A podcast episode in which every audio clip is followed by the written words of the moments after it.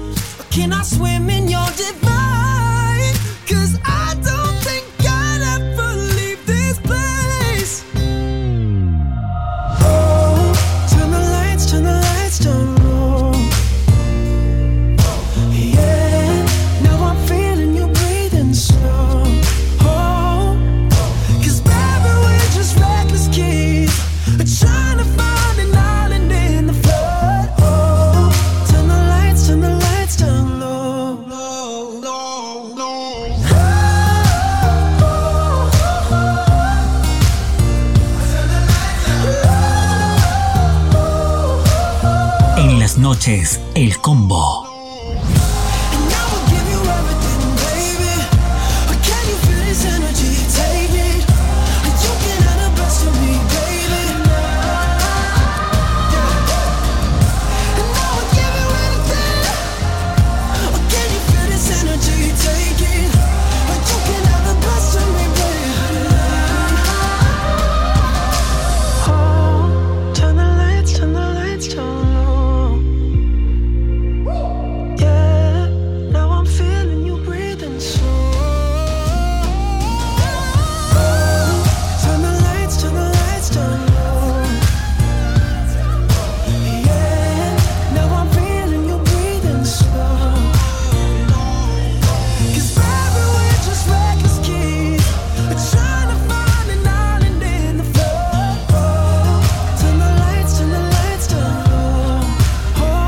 Saludo muy especial para todos los amigos que a esta hora del día se conectan en algún lugar del mundo a través de nuestro sitio web, elcombo.com. Damos gracias al Creador de la vida por darnos este regalo maravilloso, llegar hasta todos los rincones del planeta a través de elcombo.com. De verdad que es bien bonito, bien agradable saber que tenemos esta cita todos los domingos al cierre de este día dominical, donde ya las actividades, pues obviamente yo creo que ya, ya las tenemos casi que listas.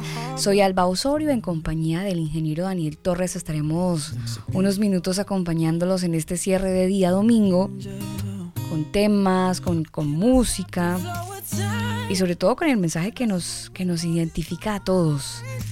Y es el mensaje que nos entregó nuestro Señor Jesús en la palabra. Es algo que no se nos puede olvidar, ingeniero, es algo que debemos eh, tener presente siempre. La palabra del Señor, ¿no? Exactamente, Alba, todo el tiempo tenerla presente porque pues es lo único que durará para siempre. La palabra del Señor es viva, es eficaz, es más cortante que una espada doble filo y pues confronta, confronta. Por eso mucha gente eh, prefiere no escucharla porque confronta y dice la verdad y cuando a uno le dicen la verdad y sabe uno que la está embarrando, que está fallando, pues incomoda, la verdad. La verdad incomoda y tenemos que ser muy humildes para reconocer que mm, pues que la estamos embarrando, que estamos fallando y que necesitamos volver al Padre y también obviamente eh, reconocer que lo necesitamos porque es que sin Él no somos nada absolutamente. Claro. Es muy fácil tratar de tener una vida de apariencia, ¿no? Creo que por estos días además eh, es algo que facilita mucho las redes sociales, las mismas fotos que a veces se comparten en las mismas, pues traen filtros y traen una serie de agregados digitales que nos permiten eso, como aparentar cosas, aparentar momentos, aparentar situaciones todo en una foto. Bien lo dijo Alex Urdo o Funky, creo, en una canción que habla acerca del tema, ¿no? Eh, justamente de, esa apariencia que a veces tenemos en Instagram, publicamos solamente apariencias, pero por dentro estamos muy mal. Exactamente, eso es lo que han hecho las redes sociales, Alba. En realidad, mucha gente, o sea, hoy en día todo el mundo es feliz, todo el mundo vive maravilloso, pero en la plataforma, porque fuera de la plataforma es otra realidad, es otra persona y básicamente cuando usted está en face to face, vivo, en vivo con la persona, pues se da cuenta de que no es tan maravilloso el mundo de Bill y Pab en el que viven. Sí, sí. Entonces, eh, creo que ese tema de las redes sociales lo único que han hecho es aumentar la mentira.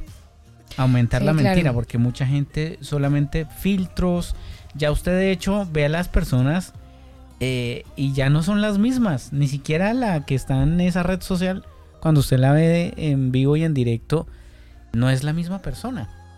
Sí, hay cierta diferencia, ¿no? A veces como que no es el mismo personaje que uno ve en la foto y que luego eh, ve así de manera presencial. Ustedes se acuerdan que hace mm, ocho días justamente estuvimos conversando acerca pues del cerebro, de la neuroplasticidad del mismo conversábamos un poquito acerca de la responsabilidad. De hecho, en la primera, en la primera em, compañía que hicimos en, este, en estos espacios, estos, estos domingos de noche, Daniel, estos domingos nocturnos donde nos gusta compartir la palabra del Señor y hablábamos sobre el corazón, ¿no? Sobre la importancia de guardar en él cosas o sentimientos que fueran realmente importantes. Proverbios 24, 23 nos dice que sobre todo la cosa guardada, guardemos el corazón, porque de él mana la vida. Y conversábamos un poquito acerca de eso, también hablamos un poco acerca de la neuroplasticidad del cerebro el domingo pasado y como ese proceso de aprendizaje que, que tenemos todos, comentamos un poco acerca de, de la neurociencia que habla en la capacidad que tiene nuestro cerebro para, para recuperarse y adaptarse, ¿no? Y todo eso pues eh, comparado a lo que dice la palabra del Señor. Bueno, hoy queremos conversar un poquito con ustedes acerca de la, de la arquitectura del cerebro, de, esa forma que tiene. Eh, lo rico y para la gente que se desarrolla y es experta en esta materia, profesionales en la materia, saben que un arquitecto es el que se proyecta, ¿no? Es una persona que diseña y dirige una obra. Eso es un arquitecto, una persona que piensa en una obra, la diseña y luego la ejecuta. Y de alguna manera aplicándola a nuestra vida, pues nosotros somos los arquitectos de nuestro cerebro, eh, de, nuestra vida misma. Todos los seres vivos, Daniel, todos, incluyendo el ser humano, tenemos un periodo en el que cambiamos progresivamente. Son, son, en realidad son como cuatro etapas de la vida. Nacemos, crecemos, nos reproducimos y morimos. Exactamente, Alba. Y en cada una de esas etapas hay una influencia muy importante tanto de los padres como de los familiares, especialmente cuando son los niños quienes están recibiendo toda esa información y están, están de alguna manera siendo programados, Alba. Eh, incluso los amigos pueden influenciar, por eso el dicho, dime con quién andas y te diré quién eres, ¿no? Un típico, típico dicho, porque también los amigos influyen. Hay, hay personas que se han dado cuenta de que cuando los hijos tienen amigos que no son muy convenientes, eh, simplemente, oiga, cuidado con esos amigos. Los maestros también influyen, lo hemos visto últimamente en los colegios, ¿no? donde le meten a los alumnos ciertas ideologías y pues de alguna manera por supuesto la iglesia, la iglesia también influye y en algunos casos forman un pensamiento y a su vez un comportamiento que es lo más interesante. Entonces hay que tener en cuenta de que nuestro cerebro, así como esa arquitectura se planea para hacer edificios o puentes o qué sé yo, también hay una arquitectura que se debe planear para nuestro cerebro y de qué lo vamos a llenar. claro. Acuérdese que Lucas habla cuando eh, fue el nacimiento del Hijo de Dios y nos presenta un perfil del que muy poco se habla porque la palabra no nos da mucha información pues detallada al respecto de la infancia de, Jesucristo. Pues que cuando uno piensa en la infancia de Jesús, eh, solamente está lo de Lucas 2, que dice que él crecía en, estatura y conocimiento y no hay mucha más información a partir de ahí. De hecho, sí, hay, hay gente que especula, por supuesto, acerca de, de qué fue lo que hizo Jesús. Hay libros al respecto, pero en algunos casos... Eh, son meramente especulaciones porque la palabra no abre ese panorama como que está velado de alguna manera. Pero aunque en Lucas 2 sí nos dice que él crecía en conocimiento y de estatura, pues sí nos permite abordar un tema muy interesante, Daniel, que es parte de la arquitectura del cerebro, del cerebro de Jesús, y es que nos, podemos, lo podemos titular de esa manera. Porque él crecía en conocimiento, o sea, no era un niño que se estancó o se quedó con el, con el estándar básico de la época, sino que era un niño que crecía en conocimiento. De hecho, si ustedes lo, recuerdan de repente o si le han echado un vistazo al libro de Lucas, eh, no sé si se acuerdan cuando Jesús se perdió de María y ella se preocupa porque después de un, tiempo, de unas horas largas, casi que de un día de camino, ella se da cuenta que Jesús no venía en el, en el grupito, entonces se preocupa y me imagino la ansiedad que tuvo ella como mamá, María, buscando a Jesús. Y es bien interesante ver cómo cuando ella lo encuentra, pues lo encuentra en una cena en la que normalmente un niño a los 12 años no está ahí es enseñando, ejerciendo como la docencia. Es muy chistoso, ¿no? Sí, sí, sí, totalmente. Y también acuérdese, Alba, hay una parte de la Biblia bien interesante cuando Daniel, eh, o sea, en el del verso 25 al 32 que estábamos viendo de Lucas, eh, la historia de Simeón, un hombre que era justo y muy devoto al Señor, y le dijo, pues el Señor le dijo que él no moriría sin ver al Mesías. Es una historia muy interesante que todos pueden buscar y leer. Y eh, la viuda anciana que adoró al niño. Esa historia está allí en la Biblia, es muy interesante.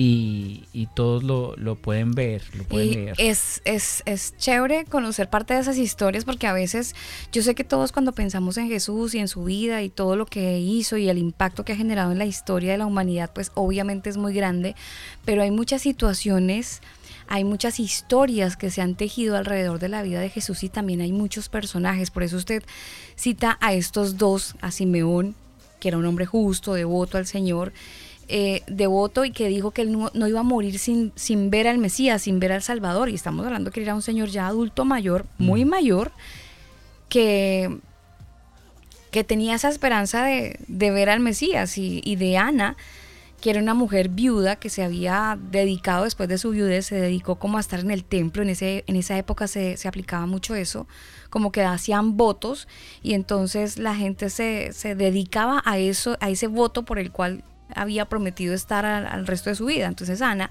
había prometido eh, eh, ese voto dentro de la iglesia, ¿no? dentro de la, la adoración a Dios, pero el anhelo de su vida era adorar a Jesús, adorar al Salvador. Entonces una vez ella ve al Salvador, lo ve de bebé, pues obviamente la, la, alegría fue total. Y lo, lo, chistoso dentro de las historias que les digo que se tejen alrededor de Jesús como, como niño, es que cuando, bueno, cuando él crecía, cuando él crecía en conocimiento, cuando pasaban cosas como las que ya les estamos contando, que él se pierde y lo encuentran en el Sanedrín o enseñando a los, a los maestros de la ley, es bien bonito porque la misma Biblia dice que todos estaban asombrados cuando lo veían, ¿no? Y cuando uno piensa en esa palabra asombrado, se imagina que es que, wow, el chino sabe harto, era como si la, sorpresa del pueblo, ¿no? Pero Jesús es chiquitico, pero sabía harto. No era ese tipo de asombro en el que de pronto nosotros asociamos la palabra hoy, de elogiar a alguien, sino que era un asombro referente al tener miedo. Les daba miedo que una persona tan joven supiera tanto. Sí, y usted, eh, yo no sé si se ha puesto a la tarea, Alba, y de pronto nuestros oyentes que nos están escuchando, ponerse realmente en los zapatos de los padres de Jesús. O sea, todos sabíamos, o bueno, en ese momento ellos sabían que eh, Él era el Salvador del mundo y que tenía que cumplir una misión. O sea, usted se imagina qué pudo haber pasado por la mente de ellos al saber que su hijo iba a ser el Salvador del mundo, o sea, que iba a morir crucificado. Yo, yo pienso mucho cuando, cuando en realidad cuando pienso en eso, me imagino mucho el corazón de María, porque eh, hay muchas cosas que que uno asume como mujer, no lo puedo asumir como madre, pero sí pienso como mujer y las que son mamás de repente podrán también asociar ese sentimiento eh, como de miedo, Daniel, por el contexto histórico, por el mensaje que él traía y lo que ocurría desde el punto de vista político, el impacto que podía traer el, mensaje de Jesús, que fue lo que finalmente lo lleva a la, a la muerte, que fue un tema político, aunque siempre nos lo han hecho ver como algo religioso, pero en realidad fue un impacto político porque Jesús arrastraba a mucha gente y las ideas que traía Jesús eran completamente eh, distintas al partido de turno y por eso la gente decide crucificarlo y los mismos del Sanedrín y los mismos fariseos como que apoyan la idea al final de su, de su vida porque políticamente Jesús era una persona que movía multitudes, entonces era un peligro para quienes ya ejercían un, cargo religioso de impacto. Por eso, esa fue una de las razones. Pero sí, claro, pensando en María, obvio, tuvo que haber sido muy, muy heavy lo que ella pensaba. Entonces, imagínese cómo eran las emociones que tenía que, manejar ella con Jesús. Acuérdese eh, cuando él se les perdió Alba, que estuvieron un día de camino y él no, pues no lo encontraron, ¿no? Y cierto día ellos estaban pues en esa celebración de la Pascua, ¿no? y los tomó por sorpresa porque pues ahí fue cuando se les perdió Jesús y no lo encontraban. Lo, buscaron entre sus familiares, entre los amigos y nada, no aparecía.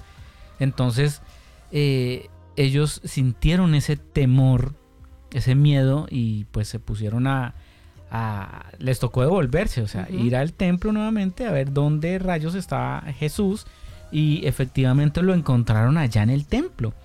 Y en el templo, eh, pues María le pregunta que por qué nos hicieron, e-, nos hiciste esto, por qué te perdiste, no sé qué. Y Jesús le dice, oye, ¿no sabías que tengo que estar en la casa de mi padre? O sea, ellos ni siquiera entendieron lo que él les quiso decir.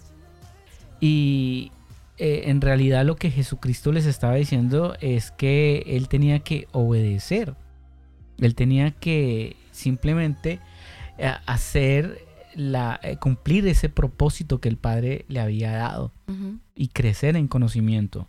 Entonces Jesús crecía no solamente en conocimiento, Alba, sino que él crecía en sabiduría, en conocimiento y en el favor de Dios ah, y también el favor de toda la gente. O sea, la gente cuando veía a un niñito de 12 años que tenía semejantes respuestas, que tenía una arquitectura en su cerebro, una estructura en su cerebro que era eh, pues sobresaliente, era diferente a todo. Imagínese, Daniel, lo que, lo que hubiese pasado. Vamos a echar globos aquí con el debido respeto, pero colocándolo en un plano muy, muy humano y que probablemente a todos nos ha pasado, ¿no? ¿Usted se imagina donde Jesús alguna vez hubiese deprimido?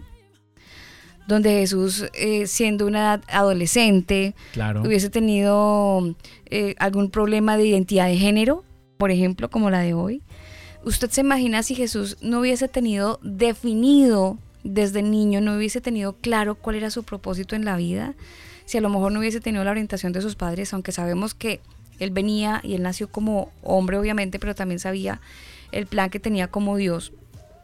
Pero sí, porque finalmente aquí Daniel juega un papel importante y es la voluntad. Él, quiso hacerlo y se sometió. La, la, Biblia nos dice y nos enseña que, que él fue obediente hasta la muerte. Entonces, es decir, si fue obediente es porque tuvo la chance y tuvo la opción de no ser obediente. De no ir a la cruz y de no morir de esa manera. Él pudo haber dicho, no, Señor, ya esta vaina es muy fuerte para mí, yo mejor desisto y prefiero que el proceso de salvación sea distinto y no a través de mi, de mi muerte. Pudo haberlo hecho, pero por supuesto, cuando, cuando él se pierde, es muy chistoso y no sé si ustedes lo han analizado, lo han analizado que dice, no sabían que tengo que estar en la casa de mi padre, le dice a María y a José. Pero ¿por qué me están buscando? ¿Se les olvidó? Y él le dice, bueno, cuando nosotros entendemos, eh, más bien cuando nosotros entendemos cuál es el plan y el propósito de Dios en nosotros, Alba, en nuestra vida, eh, las circunstancias no nos van a cambiar ese plan. Somos arquitectos de nuestro cerebro, conocemos, memorizamos y aprendemos. Eso tenemos que hacer. Sí, uno, uno en la vida tiene que estar, ser coherente. Yo hace, hace muy poco tiempo en realidad el Señor me ha hecho entender de la importancia de ser coherentes con lo que uno tiene en la mente y con lo que uno tiene en el corazón. ¿Por qué? Porque uno, nosotros somos muy emocionales, ¿no? Entonces cuando vamos a la iglesia o tenemos nuestros tiempos con el Señor, pues obviamente esa, ese, ese, anhelo por amarlo y por hacer las cosas bien después de leer un texto, después de escuchar una canción, pues está a flor de piel, Daniel es muy difícil que uno esté pensando en pecar o que sea débil después de terminar una oración. Es muy complicado. Puede que pase, pero es muy complicado. Entonces, esa emoción y esa efervescencia que ocurre cuando estamos en la iglesia, que ocurre después de orar, que ocurre después de cantar, debe ser lo suficientemente fuerte y coherente para que cuando yo esté en un escenario donde mi fe sea aprobada, debe ser lo suficientemente coherente para que me pueda estar firme, que es lo que pasaba con Jesús. Jesús tuvo muchos momentos donde pudo haber desistido del plan y el propósito de salvación, pero él tenía una estructura mental donde sabía claramente cuál era su propósito, para dónde iba y cuál era el fin de, toda, de todo su proyecto de vida. Era entregarnos la salvación. Entonces, él conocía cuál era su propósito, trabajó por ese propósito y finalmente lo, lo, ejecutó. ¿Hasta dónde nosotros hemos hecho eso? Eh, lamentablemente ni siquiera conocemos cuál es el propósito. Ahora, hay que tener muy en claro, Alba, que nuestro propósito no es el mismo de todos. O sea, hay gente que dice, ah, yo quiero ser pastor y me voy a poner a ser pastor. Primero tiene que tener el llamado. Hoy en día mm, vemos muchos pastores que ni siquiera tienen el llamado porque no tienen ese corazón de pastor. No piensan en servir a la gente, sino piensan más bien en servirse de la gente. Y ahí hay un error, entonces no están cumpliendo el propósito de Dios en su vida. Y creo que primero tenemos que identificar cuál es el, propósito que yo tengo. O sea, Así como la misma Biblia nos dice, así como un cuerpo tiene diferentes miembros, pues ningún miembro se pelea con el otro porque el ojo está hecho para hacer ojo, está hecho para mirar, está hecho para, para, para ver y llevar esa información a través de un conducto hasta el cerebro, que después convierte esa información en electricidad y bueno, y el oído estaba hecho para escuchar. Entonces no va a estar peleando el oído, oiga, pero es que yo porque no soy ojo y, el ojo, porque siempre está ahí? porque siempre el ojo es, es, más importante? Porque ve y que no sé qué. Ay, pero usted porque escucha. Ellos no se ponen a pelear, o sea, son órganos que están específicamente diseñados para un propósito. Y eso es lo que debería pasar en la iglesia, Alba. Todos estamos diseñados para cumplir un propósito dentro de la iglesia. Y hablo, cuando digo iglesia no significa un templo, sino eh, del cuerpo de Cristo. O sea, qué es eh, lo que yo tengo que le puedo poner a Dios en el servicio. Entonces tengo habilidad para las eh, manualidades o tengo habilidad para la oratoria o tengo la habilidad para servir, tengo la habilidad para ayudar a otros, qué sé yo. Tenemos que identificar ese propósito y ponerlo al servicio del Señor. Sí, ahora, eh, a la gente que nos escucha hasta ahora y que ustedes, no sé, como que Dios nos pone todos los días en escenarios donde nuestra fe se pone a prueba. Todos los días nos pasa eso. A lo mejor usted lo, ha entendido así o de repente nunca se ha dado cuenta, pero no importa. Lo importante es que en este momento que estamos aquí tomándonos un cafecito a lo mejor y que estamos acompañándolos mientras hacen el cierre de su día domingo, es que podamos analizar que el Señor nos pone en escenarios diferentes donde mi fe se pone a prueba y donde lo que Él me ha entregado se pone a prueba. Entonces, hasta estas alturas del partido, de pronto usted dice, no, pero es que mm, yo no me he dado cuenta si en donde estoy yo puedo agradar a Dios, no me he dado cuenta si en lo que hago puedo agradar a Dios. Qué bueno sería que a partir de mañana usted trate de hacer las cosas todas para agradar a Dios. De hecho, hay un texto en la palabra que apoya este comentario. Claro, hay un texto donde dice que todo lo que, hagamos lo que hagamos se haga de acuerdo a, al Padre, o sea, haga las cosas pensando como para Dios. y no para los hombres. Exacto, como para Dios y no como para los hombres. Y eso eso aplica muchísimo Alba en el trabajo, porque hay mucha gente que trabaja pensando en el jefe o ni siquiera pensando en su jefe, pensando en su beneficio, pero no pensando en Dios. Entonces, ¿Usted se imagina donde este mundo girara en torno a que todo lo que yo haga lo hago como para Dios, como para el Padre? Claro. Pues soy honesto, no llego tarde porque estoy cumpliendo con el Señor, hago las cosas que corresponden porque eh, pues estoy cumpliendo a, Dios, o sea, eh, y hay gente que lamentablemente ve al jefe como el, el, el enemigo y ah, es que este tipo se lleva todas las ganancias y es que me tiene aquí esclavizado pues entonces usted monte una empresa y contrate gente y usted sea el que, el que manda. Sí. Y lo que pasa es que nosotros, Alba, no valoramos esas pequeñas cosas, pero cuando estamos sin trabajo, ahí sí que mm. valoramos, ay, pero es que no importa que sean eh, patanes o que sé yo conmigo, eh, aunque sea jefe también tendrá que dar cuentas a Dios por cómo trató a los empleados, pero yo no puedo ponerme a ver a los demás con ese ojo de, de, de, rencor, de que si yo fuera el dueño y si yo... No, usted haga las cosas que tiene que hacer pensando en Dios y Dios lo va a recompensar. De las cosas buenas, eh, Daniel, que, que, que el perfil de Jesús como niño y como adolescente y como hombre, que nos ha enseñado a todos, aunque Lucas eh, nos hable tan poquito y donde de repente hayan textos en la palabra donde no aporten mucho, pero de, las, de, los, de esos nutrientes que tenemos que sacar es que él se proyectó, él trabajó por eso y aprendió por eso. Qué bueno sería que nosotros en nuestra vida práctica de verdad que el Señor nos ayude a todos porque a lo mejor tenemos falencias en esa misma área o en diferentes donde no nos proyectamos. Entonces a veces uno se estanca porque no se proyecta, porque, porque nos acomodamos. Sí, vivimos en un círculo vicioso. Sí, y nos acomodamos porque ya, ya me adapté a que esto es así, ya me adapté a que recibo el bono, ya me adapté a... Y nos adaptamos, nos acomodamos y se nos olvida proyectarnos porque de repente cuando uno se proyecta requiere un poco de esfuerzo. Cuando uno se proyecta, más que de repente creo que vamos a necesitar esfuerzo todo proyecto requiere esfuerzo, nada viene gratis o nada viene así, nada fluye así como por el azar, requiere un esfuerzo, ya sea madrugar más temprano, eh, ya sea acostarse más tarde en pro de ese proyecto, pero requiere un esfuerzo. En Jesús vimos un esfuerzo. A él, le, a él le costó, o sea, él incluso estuvo dispuesto a, a, a no pasar de esa copa él le dijo, Señor, si es posible, pasa de mí esta copa, pero que no se haga mi voluntad, sino la tuya. Él no quería, pero estaba dispuesto a obedecer. Y nosotros debemos también estar dispuestos a obedecer.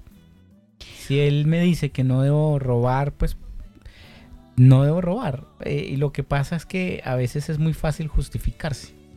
Ay, pero es que esto, esto me corresponde porque es que me han explotado toda la vida o qué sé yo, da uno siempre sus argumentos tratando de justificar lo que no se puede justificar delante de Dios.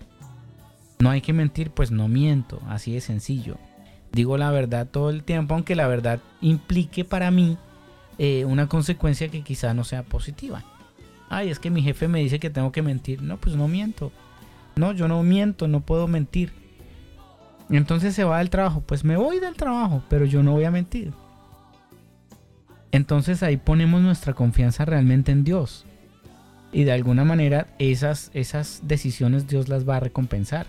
Aprender a depender de Dios. No es fácil. Cuesta. cuesta. Y requiere, requiere llegar a un nivel donde la confianza sea tanta que cuando veas el recibo, sabes que Dios va a proveer, no sabiendo cómo rayos.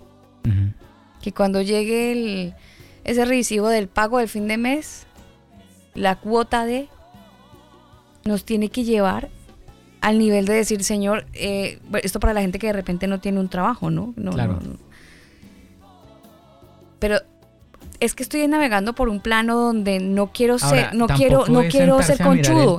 exacto. No hay que sentarse a mirar el techo y Porque se puede pensar, ay, no, pues estos cristianos ahora se la pasan es orando y no trabajan. No, no, no, no, no, no. Bueno, la Biblia dice, la fe sin obras es muerta. Y si quieren comer, trabajen.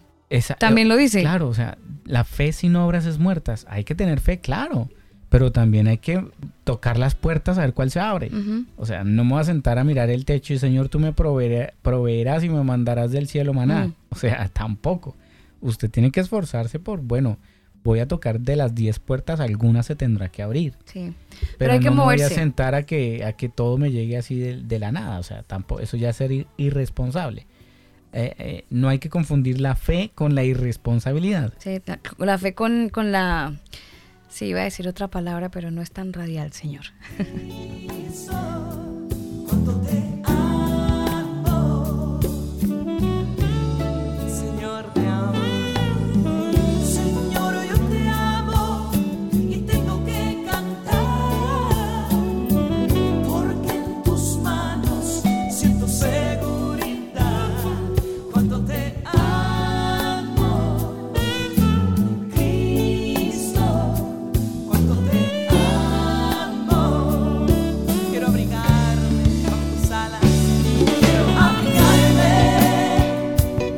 Esta canción la hace Marcos Vidal, se titula así, Cuánto te amo, una muy bonita canción que nos recuerda, nos recuerda lo grande que es el Señor, definitivamente que no podemos descuidarnos de un minuto para dejarle de, dar las gracias y qué mejor hacerlo un día como hoy, domingo, donde ya estamos cerrando nuestras, nuestras actividades del fin de semana.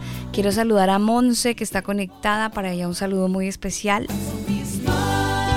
Hoy hablando un poquito acerca de esa forma de pensar, ¿no, Daniel? De, esa, de esos cambios que tenemos que hacer, que debemos hacer en la estructura de nuestro cerebro y pedirle al Señor que nos dé la capacidad de, modificar esos pensamientos que no son buenos, como el arquitecto que tiene que derribar esas paredes que no, que obstaculizan, que quitan luz, esas paredes que de repente van a generar un inconveniente más adelante en esa estructura que está haciendo. Entonces, también tenemos nosotros que empezar a, conocernos y a ver qué áreas de nuestra vida no, no pertenecen, sencillamente sobran. Hay muchas cosas que ir cambiando, Alba, y, y nos corresponde a nosotros hacerlo. No es fácil, como usted lo decía, y uno dice, yo dependo de Dios y confío en Él pero estoy seguro de que a fin de mes recibo un dinero. Y cuando no está esa seguridad, su confianza está igual de estable y de fuerte y su fe es igual de inquebrantable. Mm. Eh, ahí es donde debemos aprender a confiar en Él. O sea, estamos viviendo en unos tiempos muy difíciles donde las economías las están destruyendo a nivel global y nos quieren imponer una moneda digital a la fuerza y controlar qué compramos, qué no compramos y prácticamente la marca que la Biblia nos hablaba todo el tiempo. ¿Usted cree que lo que se viene es la marca, Daniel? Es que ya estamos viviendo en los últimos tiempos, Alba, y todo lo que está pasando nos hace referencia a que la Biblia no estaba tan equivocada. Y poco a poco, es que el hombre siempre ha querido control, el hombre siempre ha querido ser Dios, sentirse Dios, sentirse que Él tiene el poder para eh, hacer lo que él quiera y los demás simplemente se someten y si no pues aplico lo que yo tenga que aplicar. Y el hombre en, eh, desde siempre, o sea, acuérdese usted cómo era el faraón en Egipto, o sea, él tenía esclavos y hacía lo que él quería y punto. Hasta que el Señor le demostró que él era más, más fuerte y que él podía mandarle plagas si, quería y él, que, él tenía el control de todo. Entonces eh, se tuvo que dar cuenta cuando se murió su propio hijo de que él él y sus dioses no eran suficiente. Que era igual de vulnerable. Que era vulnerable y que él no tenía el control ni el dominio absoluto que creía tener. Entonces va a pasar exactamente lo mismo en, esta, en estos tiempos. O sea, ellos se creen los dueños del mundo, ellos se creen que pueden controlar todo, que generan pandemias, que generan lo que quieran.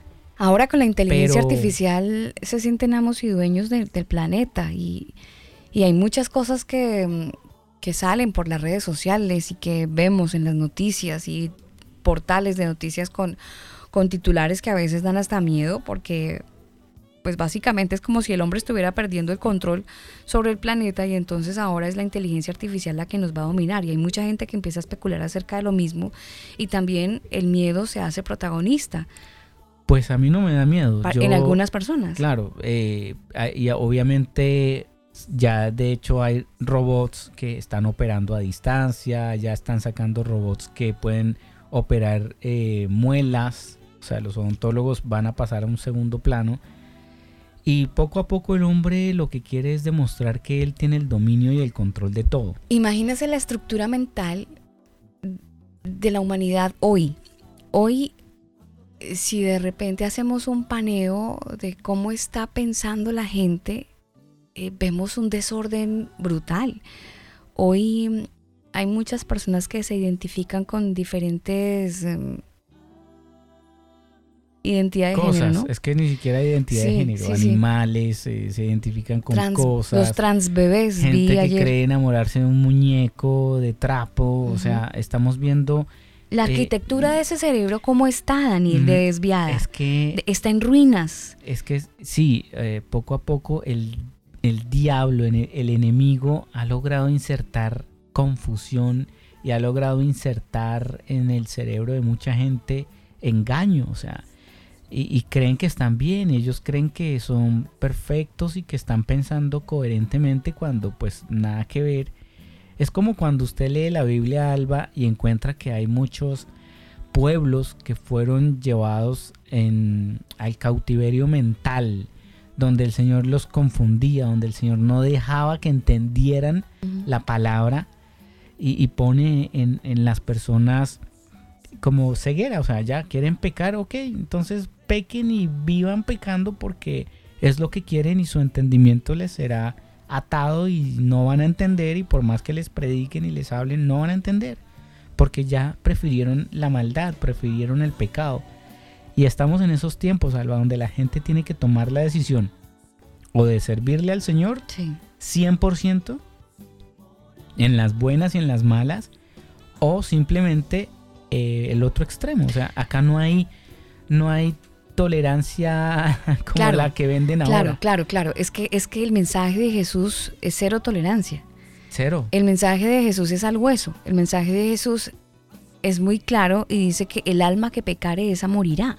Aquí no hay chance de, no te preocupes, vas, a tener un proceso. Claro, entonces, nadie quiere entrar en algo tan rígido porque hoy por hoy todos nos lo están pasando en, en aceptación todo es blando. Exacto, Daniel. Todo es blando, todo es amor. Todo, todo, es... indefinido.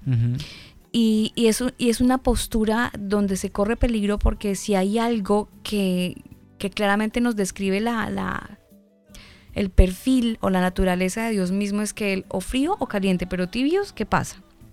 Los vomitaré de la boca. Exacto, entonces él está buscando que hayan, que hayan personas que sean definidas, definidas para pecar o definidas para buscarlo a Él. Pero dentro del cristianismo hay un grupo de personas que no se ha definido, porque entonces aman a Dios, pero toleran claro. muchas cosas. Y es un escenario supremamente gravísimo. Porque, porque con esa tolerancia están arrastrando a mucha gente. Es, eh, sí, y especialmente cuando son personas o figuras públicas o líderes en ciertas organizaciones pues la misma Biblia nos dijo que no se hagan maestros, o sea, no se hagan maestros muchos de vosotros, ya que recibiréis mayor condenación, dice la palabra. Y, esas personas que son tibias y que siguen siendo mediocres y tibios con, con el Evangelio, van a recibir doble condenación, o sea, no va a haber misericordia por parte del Señor porque saben que lo que están haciendo está mal. Y, y las personas que creen que, ay, es que yo soy cristiano, pero también soy gay. Yo soy cristiano, pero también soy lesbiana. Soy cristiano, pero miento. Soy cristiano, pero robo. Soy cristiano, pero mm. Eh, el Señor no le va a decir, ay, ya, papito, venga, mi hijo, yo lo perdono. Yo entiendo que era su área. Ay, tú eras tan, tan, tan, tan tibio que no importa. Ven que yo te amo igual, igual así como tú eres, porque eso es lo que venden. Mm es que Dios a usted lo ama como es. Es que, es que Daniel, Dios no nos ama como somos. Si, el, si, el, si la justificación fuese que el Señor me ama así tal como soy, ustedes que nos escuchan respondan, ¿qué sentido tuvo la muerte de Cristo? Claro, no hubiera tenido ninguna, o sea, e, es, es absurdo morir Por cuando no era necesario. Exacto. O sea, ¿para qué morir en una cruz? Por, ¿Para qué? O sea, no Por alguien que no se quiere arrepentir, porque finalmente él muere por el arrepentimiento de todos, ¿no? o sea, cuando yo me arrepiento, ¿qué es arrepentirme? Es volver, hacer es un giro de 180 grados. Yo me devuelvo de la vida que tenía. Claro, cambia. claro, el arrepentimiento es eso, es un giro, es un cambio que yo le doy a la vida. Entonces, si yo llego a Cristo y no me arrepiento, pues ¿cuál es el chiste? Eh, hay, yo creo que hay una confusión, Alba, en la gente con respecto al arrepentimiento y al remordimiento. Entonces, hay mucha gente que siente remordimiento, pero no se ha arrepentido, porque arrepentirse es no volver a hacerlo. Entonces, si yo me arrepiento es porque ya no lo hago más. O sea, una persona que dice... Y ahora debe poner de su parte, porque está bien dice, yo, yo me arrepentí, pero es que soy débil, no puedo, yo veo a ese hombre y peco otra vez con él cada vez que me veo. Entonces, hay un tema donde está bien, el Señor es tan misericordioso y nos perdona, Él murió en la cruz por el perdón de mis pecados, yo me acerco a Él, le pido perdón que me ayude y Él me ayuda. Y cuando nuevamente yo voy a estar en una situación donde mi relación con Dios está en peligro, ¿qué es lo que yo debo hacer? ¿Enfrentarme? No. Debo evitar esa situación. Si usted sabe que es débil frente a un hombre donde siempre lo ve, en el caso de las mujeres, pues tengo que aclarar por si acaso Usted es débil cuando ve a cierta persona y sabe que cuando va a tener ese contacto con esa persona va a pecar. O si usted es débil porque cuando abre cierta página entra a una página de pornografía. O usted sabe que es débil cuando está solas con su pareja, con su novio, con su novia y sabe que tiene momentos muy, muy efervescentes que lo pueden llevar a la cama y que eso ofende a Dios, pues evite esos momentos. Claro. Evítelos. O sea, ahí es donde la coherencia entra a tener protagonismo. mucha gente se escuda también en la palabra y toman textos donde dice eh, el que esté firme mire que no caiga. O sea, dicen no, es que eh, es el que voy a probarme que tan el que esté firme mire que no caiga, dice la palabra y se escudan en la palabra cuando en realidad la palabra lo que está diciendo es usted que está firme y que sabe que es débil en cierta área, pues en colombiano no de papaya. Mm. No de papaya, o sea, y lo más tenaz, Alba, es que todos, absolutamente todos, y usted que nos está escuchando, sabe perfectamente en qué área es débil. Sí. Usted sabe muy bien que eh, eh, a lo mejor... Todos, todos, es todos que fallamos. Es que todos, pero yo le estoy hablando específicamente al que nos está escuchando. Usted sabe que es débil en cierta área. Entonces, si usted sabe que, por ejemplo, es débil en la mentira, pues entonces trate de no llegar hasta el punto en que deba mentir. Entonces hable la verdad y pida al Señor que le ayude para que siempre diga la verdad. Si usted sabe, nosotros somos como los autos, Alba, y lo he dicho muchas veces. El auto tiene una luz que le avisa cuando se está quedando sin gasolina. Esa luz es el Espíritu Santo en nosotros que nos advierte, oiga, no avance, si usted avanza, va a, va a pecar. Pero lo que pasa es que nosotros seguimos. No, no pasa nada. Y uno sabe que va a pasar. Porque sabe que es débil en esa área. Entonces lo que tenemos que tener es dominio propio de no ir más allá. Ya, ok, no. Mejor me devuelvo. Porque si avanzo, voy a fallar. Señor, no te voy a fallar. Yo sé que soy débil en esa área. Pero se necesita carácter. Por supuesto. Vuelva al punto. Pero ese carácter, ese carácter el Señor se lo da, pero también usted determina tenerlo. O sea, nadie va a tomar la decisión por usted, ni siquiera Dios. Él le está dando libre albedrío Y usted tiene que decidir si avanza o no avanza. Es nuestra propia decisión. Por eso somos arquitectos de nuestro cerebro y eso incluye, incluye lo que pensamos, lo que decidimos. Totalmente, es que la decisión es, yo creo que es el 90% de... Pero claro, porque es que ahí está el libre albedrío, o si no, porque el Señor no hizo máquinas. Lo que quieren hacer son máquinas digitales, es, eh, son estructuras que obedecen. Claro. en teoría, ¿no? Claro, claro. Pero el Señor nos, Él es tan soberano, el, Señor, el creador del universo, es tan soberano que le dio a usted la capacidad de elegirlo a Él o no. Exacto. De servirle o no. De buscarlo, de creerle que Él puede ayudarlo. Es tan soberano que le dio, que nos entregó ese chance de elegirlo a Él o de buscar otro, otro, otra fuente de fe. Y hay mucha gente que tiene cientos y cientos de argumentos y buscan o buscan la esperanza o se aferran a su fe en otras cosas. No está el Señor ahí, pero hay otras, otras áreas. Y está bien, porque eso fue lo que decidieron. Es que todo, todo es 100% la decisión que uno tome, Alba. Está bien, pero siempre van a tener un vacío. Por supuesto. Porque no quiero que, ay, pero ¿cómo así Alba está diciendo que ahora yo me puedo meter al puedo adorar al Dalai Lama. Por estos días anda tan haciendo tanta noticia. Lo que pasa, Alba, es que hay gente que se ha decepcionado tanto por malos ejemplos, malos testimonios, malos tratos, que fui a la iglesia a buscar al Señor y lo que encontré fue otra cosa, vi un ejemplo que fue paupérrimo, mm. entonces, ¿qué me voy a meter yo a buscar al Señor? y lamentablemente eso abunda muchísimo. Hay gente que no da testimonio y que dicen ser cristianos y que se creen y que dicen incluso que son los ungidos de Jehová y todo el término que usan, pero han dañado a muchas personas. Pero eso no es responsabilidad suya, eso es responsabilidad de esa persona porque tarde o temprano va a tener que dar cuentas. Pero ¿qué hace una persona que recibió un mal ejemplo, por ejemplo? Darse cuenta de que su mirada debe ponerla en Dios y no en el hombre porque la Biblia me dice, maldito el hombre que confía en el hombre. O sea, eso, ese texto no es de que yo no debo confiar en la gente. Claro que debo confiar. O sea, una amistad se basa en la confianza. Un matrimonio se basa en la confianza, el cónyuge con, con la otra persona. O sea, siempre tiene que haber confianza lo que el Señor nos quiere decir, maldito el hombre que confía en el hombre, es que usted deposite el 100% de su fe en ese hombre. Su esperanza, que le va a ayudar. Es, que, Él es el que me muestra cómo es el Señor. No, porque Él es un hombre, es un humano que falla igual que yo. Entonces lo que yo tengo que hacer es poner mi fe en Dios.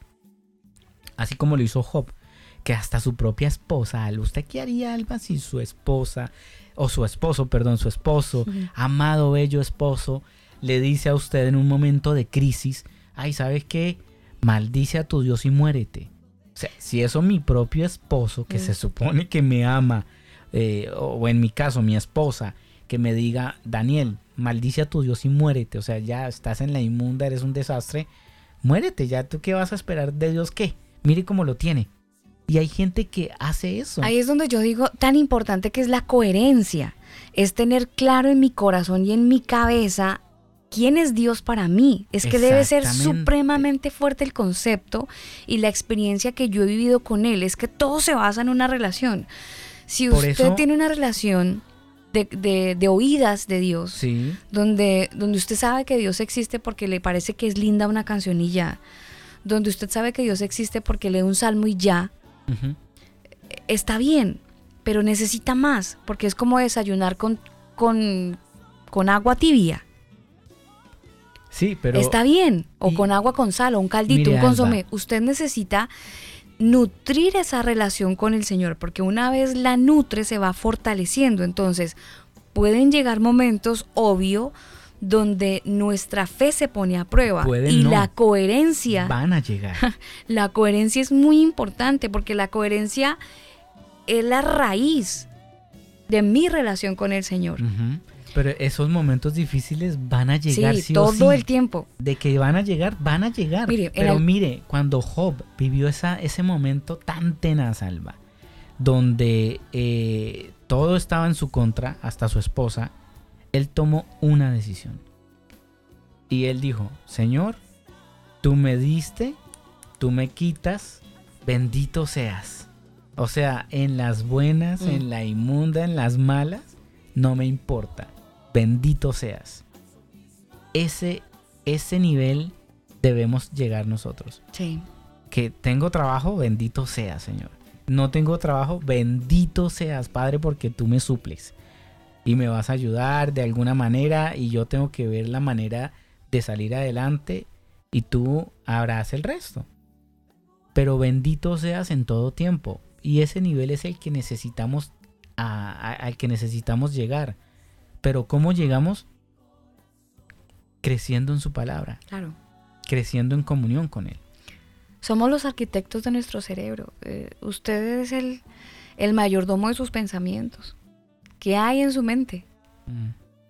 ¿En qué está pensando todo el tiempo? Yo no sé si si ustedes analizan los pensamientos, hace un tiempo para acá yo he tratado de analizar mucho lo que pienso. Yo, ¿por qué estoy pensando eso? ¿Qué rayos me pasa?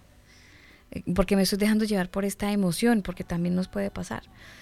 Entonces, entonces es poder tener la conciencia de, de tener la responsabilidad sobre lo que pensamos, porque de ahí parte de las decisiones, de lo que yo estoy pensando, de cómo reacciono frente frente a fulano de tal, frente al trabajo, frente a una cosa que no me gusta. Es cuestión de pedirle a Dios que nos ayude. Aquí nadie nació aprendido, todos estamos aprendiendo en el camino, sobre la marcha, y tenemos que aprovechar que estamos vivos, tenemos que aprovechar que el Señor nos da la oportunidad de la vida y que podemos corregir ahora que estamos vivos, que podemos hacer esas, esas mm, variantes en la vida y decir, Señor, me, equivoqué acá, hice esto mal, pequé, la embarré, pero ayúdame para no volverlo a, para no volver a pecar, para no ser débil en esa área. Y yo estoy segura que una vez nosotros podamos reconocer esas áreas donde somos débiles y somos fuertes, una vez se vuelve a presentar y decidimos no pecar, pues el Señor nos va fortaleciendo poco a poco. Él nos va, nos va entregando la fuerza para, para evitar ser tan débiles cuando, cuando llegan esos momentos y uno pues fracasa en esos intentos de querer agradar a Dios. Este es uno de los momentos más bonitos porque es donde oramos juntos y donde le pedimos al Señor que nos dé mm, pues esa fuerza que necesitamos para la semana, ¿Mm? ¿Quién sabe qué cosas vamos a enfrentar? Yo no sé usted qué cosas va a enfrentar en la vida o esta semana mejor, qué tan fuerte vaya a ser su semana, qué noticias difíciles va a recibir, no tenemos ni la menor idea. Pero mm, desde ya nos preparamos para que el Señor en ese momento nos entregue y le entregue a usted la capacidad de de confiar en Él, independientemente cuál sea la sorpresita que vaya a recibir que nos dé la capacidad de confiar en Él y que venga lo que venga, que usted y yo estemos aferrados a, a su mano. Amado Señor, te damos las gracias por tu misericordia, te damos las gracias por tu bondad. Creemos firmemente, Señor, en tu misericordia, en tu soberanía, en tu, en tu amor por nosotros, Señor. Gracias. Gracias te damos por cada uno de nuestros amigos oyentes, por aquellos que están conectados aquellos que están en vivo, Señor, los amigos que se conectaron a este podcast también, gracias, gracias por permitirnos ser compañía en este momento. Esta semana, estos días que vienen, Señor, pues no desconocemos muchas de las cosas que se nos van a presentar, Señor. Y tu palabra nos ha enseñado que es un día a la vez, Señor. Es un día en el que tenemos que depositar nuestra confianza. Por, por eso ponemos, Señor, nuestra semana delante de tu presencia nuestros días y sobre todo nuestra coherencia mental, Señor. La ponemos delante de ti, rogando, Señor, que por favor nos ayudes, que nos des la fuerza que necesitamos para permanecer fieles y firmes en ti, Señor. Que nos des la capacidad de confiar plenamente en que tú tienes el control de cada una de las cosas que vamos a enfrentar, de cada uno de los momentos que vamos, que vamos a vivir si son momentos de felicidad, Señor, gracias por esos momentos. Gracias por esas alegrías que vas a permitir que lleguen a nuestra vida esta semana. Pero también si van a llegar momentos difíciles, Señor, por favor, danos la fuerza. Que tu Espíritu Santo nos ayude y nos sostenga, Señor, para poder atravesar esos momentos difíciles que puedan llegar a ser tormentas, Señor, fuertes en nuestra vida. Que tu misericordia, Señor, nos ayude, que nuestra fe, Señor, esté fuerte, que nuestra fe, Señor, esté firme y que podamos entender que en cada una de las situaciones que vamos a pasar, tú vas a estar con nosotros, Señor. No vamos a estar solos. Tú vas a estar con nosotros. Tu vara y tu callado, Señor, nos van a infundir aliento sobre cada una de las cosas que vamos a hacer, que vamos a enfrentar, situaciones, momentos. Tú lo sabes todo, Señor. Por favor, nuestra semana está en tus manos, Señor. Fortalécenos, ayúdanos, Señor. A cada una de las familias, Señor, que están conectadas, las personas que tienen que enfrentar su fe de manera individual, también a ellos, Señor, ayúdalos. A cada uno de los que hemos decidido creer y confiar en ti, Señor, nuestra semana está en tus manos, Señor. Creemos que tienes el control de todo, Señor. Gracias por tu misericordia gracias por tu fidelidad, porque sabemos que tú nos sostienes, Señor, y nos llevas de tu mano siempre. Gracias Padre por todo lo que nos das, Señor. Te pedimos que por favor seas tú fortaleciendo nuestra fe, Señor, que seamos buenos arquitectos de nuestro cerebro, Padre amado, que podamos hacer tu voluntad en todo tiempo, Señor. Toma el control de nuestras finanzas, Señor, si hemos cometido errores en ese nivel financiero, Padre, ayúdanos a corregirnos, Padre amado y danos la oportunidad de ser buenos administradores, Señor, de esos recursos que tú nos has dado. Ayúdanos a ser administradores, Padre, y de poder ayudar a quienes lo necesitan, Señor. Que cuando hemos tenido la oportunidad de hacerlo, quizás no lo hemos hecho, Señor. Perdónanos, Padre amado, por a lo mejor ser egoístas, incluso con algunos de nuestros familiares. Padre Santo, ayúdanos, Señor, que podamos ser de bendición para otros, Señor, así como tú nos bendices, que nosotros podamos bendecir a los demás. Bendice a cada persona que eligió escuchar este podcast y que llegó hasta aquí, Señor. Ayúdalos, Padre amado, para que ellos puedan también volverse a ti, Señor, y ser personas radicales, ser cristianos íntegros de verdad, Señor. Gracias te damos, Padre amado, por este tiempo, Señor, y lo ponemos delante de ti, Padre Santo en el nombre de Yeshua HaMashiach, en el nombre de Jesús de Nazaret. Amén y amén.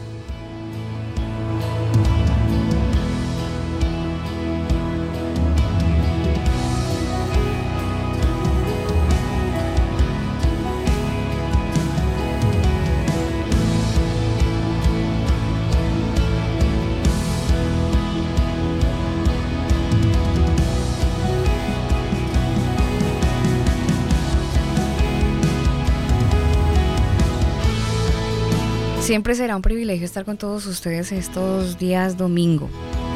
Siempre, siempre es un momento de intimidad, anoche tranquilita donde nos gusta, nos ha gustado, Daniel, este ejercicio, la verdad. Era algo que teníamos ahí en el corazón, estaba engatillado hace un tiempo. Y saben, les cuento aquí un secreto. Estábamos viendo el tema de los horarios, ¿no? Habíamos pensado que si de repente lo hacíamos en la mañana, pero pensábamos que eh, bueno, tantas ideas que se cruzan, ¿no? Tantos pensamientos que se cruzan.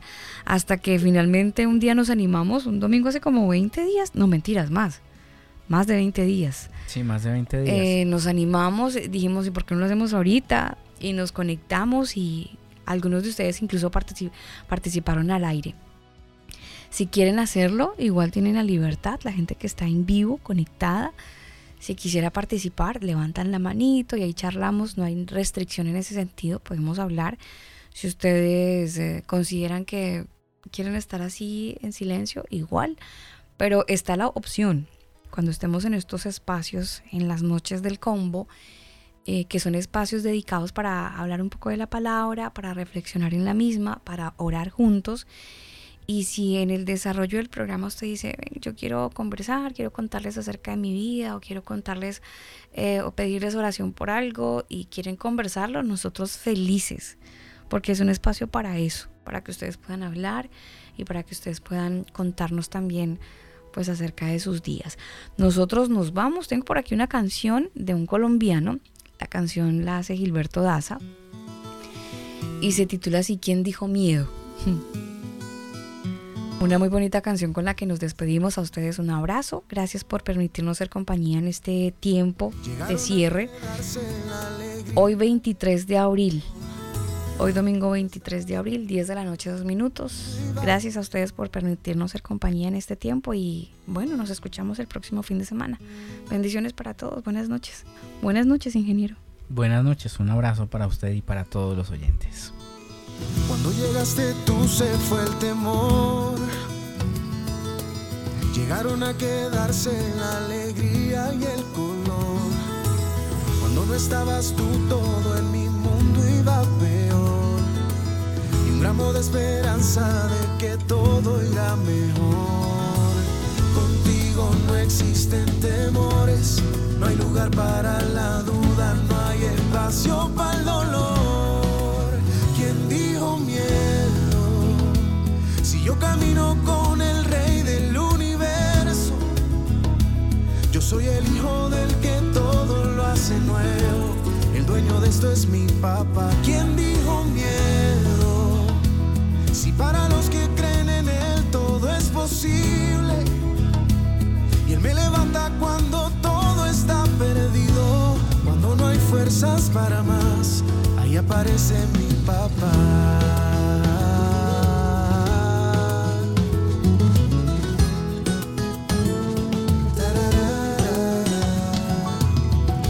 Eres el motor que me impulsa a ser feliz. La peculiaridad de perdonarme porque sí. Creas cada mañana una nueva oportunidad. Contigo no hay batalla que no quiera pelear. Contigo no existen temores, no hay lugar para la duda, no hay espacio para el dolor. Yo camino con el rey del universo, yo soy el hijo del que todo lo hace nuevo. El dueño de esto es mi papá. ¿Quién dijo miedo? Si para los que creen en él todo es posible. Y él me levanta cuando todo está perdido. Cuando no hay fuerzas para más, ahí aparece mi